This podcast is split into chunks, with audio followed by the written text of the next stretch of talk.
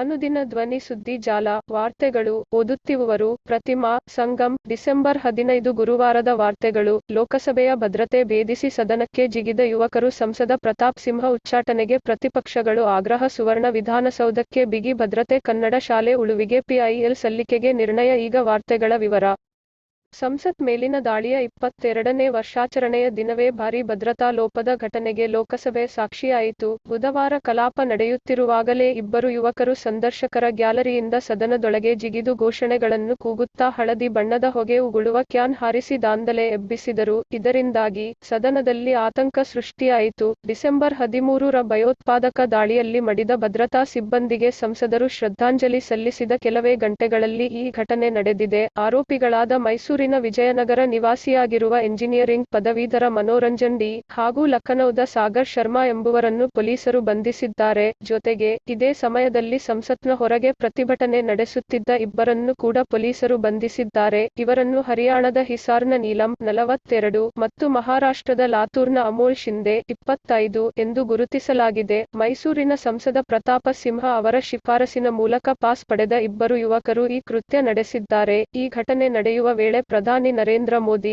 ಗೃಹ ಸಚಿವ ಅಮಿತ್ ಶಾ ಅವರು ಸದನದಲ್ಲಿ ಇರಲಿಲ್ಲ. ಕೇಂದ್ರ ಸಚಿವರಾದ ರಾಜನಾಥ ಸಿಂಗ್, ಪ್ರಹ್ಲಾದ ಜೋಶಿ, ಹರದೀಪ್ ಸಿಂಗ್ ಪುರಿ, ಕಾಂಗ್ರೆಸ್ ನಾಯಕ ರಾಹುಲ್ ಗಾಂಧಿ ಸೇರಿದಂತೆ ಸುಮಾರು ನೂರು ಸಂಸದರು ಸದನದಲ್ಲಿ ಇದ್ದರು. ಈ ದುಷ್ಕೃತ್ಯದ ಹಿಂದಿನ ಉದ್ದೇಶ ಇನ್ನೂ ತಿಳಿದುಬಂದಿಲ್ಲ ಈ ಘಟನೆಯಲ್ಲಿ ಒಟ್ಟು ಆರು ಮಂದಿ ಭಾಗಿಯಾಗಿದ್ದು, ಇಬ್ಬರು ತಲೆ ಮರೆಸಿಕೊಂಡಿದ್ದಾರೆ. ಅವರ ಪತ್ತೆಗೆ ಹುಡುಕಾಟ ನಡೆಸಲಾಗುತ್ತಿದೆ. ಈ ಎಲ್ಲರೂ ಗುರುಗ್ರಾಮದ ಮನೆಯೊಂದರಲ್ಲಿ ತಂಗಿದ್ದರು ಎಂದು ಪೊಲೀಸ್ ಮೂಲಗಳು ತಿಳಿಸಿವೆ. ಘಟನೆ ನಡೆದ ಬಳಿಕ ದೆಹಲಿ ಪೊಲೀಸ್ ಕಮಿಷನರ್ ಸಂಜಯ್ ಅರೋರಾ ಸಂಸತ್ತಿಗೆ ಭೇಟಿ ನೀಡಿ ಪರಿಸ್ಥಿತಿಯನ್ನು ಅವಲೋಕಿಸಿದರು. ಬಳಿಕ ಸಂಸತ್ ಭದ್ರತೆಗೆ ಪೊಲೀಸ್ ಹಾಗೂ ಅರೆಸೇನಾ ಪಡೆಯ ಹೆಚ್ಚುವರಿ ಸಿಬ್ಬಂದಿಯನ್ನು ನಿಯೋಜಿಸಲಾಯಿತು. ಎರಡೂ ಘಟನೆಗಳ ತನಿಖೆಯನ್ನು ದೆಹಲಿ ಪೊಲೀಸರ ವಿಶೇಷ ಕೋಶಕ್ಕೆ ವಹಿಸಲಾಗಿದೆ. ವಿಧಿ ವಿಜ್ಞಾನ ತಂಡಗಳು ಸ್ಥಳಕ್ಕೆ ಭೇಟಿ ನೀಡಿ ವೈಜ್ಞಾನಿಕ ಮತ್ತು ಭೌತಿಕ ಪುರಾವೆಗಳನ್ನು ಸಂಗ್ರಹಿಸಿವೆ ಎಂದು ಪೊಲೀಸ್ ಮೂಲಗಳು ತಿಳಿಸಿವೆ.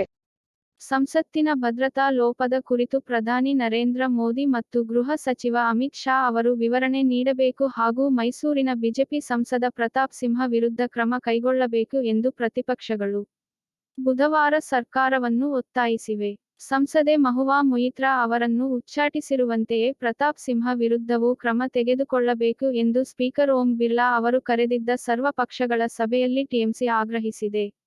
ಮಹುವಾ ಅವರು ಲೋಕಸಭಾ ಪೋರ್ಟಲ್ನ ಲಾಗಿನ್ ವಿವರಗಳನ್ನು ಹಂಚಿಕೊಂಡು ದೇಶದ ಭದ್ರತೆಗೆ ಧಕ್ಕೆ ತಂದಿದ್ದಾರೆ ಎಂದು ಆರೋಪಿಸಿ ಉಚ್ಚಾಟನೆ ಮಾಡಲಾಗಿದೆ.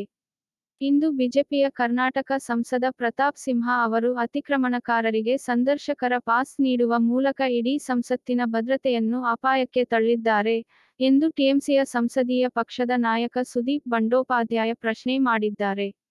ಪಾಸ್ವರ್ಡ್ ನೀಡಿದ ವಿಷಯದಲ್ಲಿ ಮಹುವಾ ಅವರನ್ನು ಉಚ್ಚಾಟಿಸಲಾಯಿತು. ಅದನ್ನು ದೇಶದ ಭದ್ರತೆಗೆ ತಳಕು ಹಾಕಲಾಯಿತು. ಅತಿಕ್ರಮಣಕಾರರಿಗೆ ಪಾಸ್ ನೀಡಿದ ಸಂಸದರನ್ನು ಸ್ಪೀಕರ್ ಅವರು ಹೆಸರಿಸಬೇಕು. ಇದು ಭದ್ರತೆಯ ಪ್ರಶ್ನೆಯಲ್ಲವೇ? ಹೊಗೆ ವಿಷಕಾರಿ ಆಗಿದ್ದರೆ ಅನೇಕ ಸಂಸದರು ಘಾಸಿಗೊಳ್ಳುತ್ತಿದ್ದರು ಎಂದಿದ್ದಾರೆ. ಹೊಸ ಸಂಸತ್ ಭವನದಲ್ಲಿ ನಡೆದಿರುವ ಭದ್ರತಾ ಲೋಪದ ಬೆನ್ನಲ್ಲೇ ಸುವರ್ಣ ವಿಧಾನಸೌಧಕ್ಕೆ ಬಿಗಿ ಪೊಲೀಸ್ ಭದ್ರತೆ ಕಲ್ಪಿಸಬೇಕು. ಯಾರೇ ವಿಧಾನಸೌಧಕ್ಕೆ ಬಂದರೂ ಸೂಕ್ತ ಪರಿಶೀಲನೆ ನಡೆಸಿ ಒಳಗೆ ಬಿಡಬೇಕು ಎಂದು ವಿಧಾನಸಭೆ ಸ್ಪೀಕರ್ ಯು. ಟಿ. ಖಾದರ್ ಬುಧವಾರ ಹಿರಿಯ ಅಧಿಕಾರಿಗಳಿಗೆ ಕಟ್ಟುನಿಟ್ಟಿನ ಸೂಚನೆ ನೀಡಿದ್ದಾರೆ. ಸಂಸತ್ ಭವನದ ಪ್ರಕರಣ ಬೆಳಕಿಗೆ ಬರುತ್ತಿದ್ದಂತೆ ಮುಖ್ಯ ಮಾರ್ಷಲ್, ಬೆಳಗಾವಿ ನಗರ ಪೊಲೀಸ್ ಆಯುಕ್ತ, ಬೆಳಗಾವಿ ಗ್ರಾಮಾಂತರ ಎಸ್ಪಿ, ಗುಪ್ತಚರ ಇಲಾಖೆ ಅಧಿಕಾರಿಗಳ ಜೊತೆ ಸಮಾಲೋಚನೆ ನಡೆಸಿದ ಯು. ಟಿ. ಖಾದರ್ ವಿಧಾನಸಭೆ ಸಭಾಂಗಣಕ್ಕೆ ಕಲ್ಪಿಸಿರುವ ಭದ್ರತೆ ಕುರಿತು ಸಂಪೂರ್ಣ ಮಾಹಿತಿ ಪಡೆದುಕೊಂಡರು. ಅಲ್ಲದೆ, ಯಾವುದೇ ಕಾರಣಕ್ಕೂ ಅಧಿವೇಶನ ನಡೆಯುವ ಸಂದರ್ಭದಲ್ಲಿ ಯಾವುದೇ ಅಹಿತಕರ ಘಟನೆಗಳು ನಡೆಯದಂತೆ ಎಚ್ಚರ ವಹಿಸಬೇಕು ಎಂದು ನಿರ್ದೇಶನ ನೀಡಿದರು.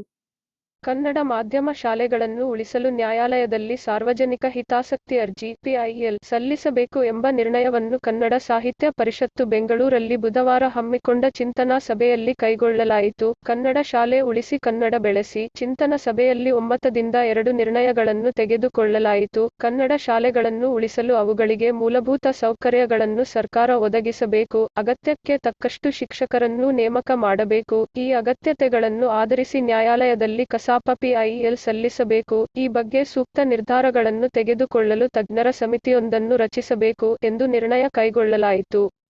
ಅನುದಿನ ಪಾಡ್ಕಾಸ್ಟ್ ಸಂಪಾದಕರು ಗಣೇಶ್ ಇನಾಂದಾರ್.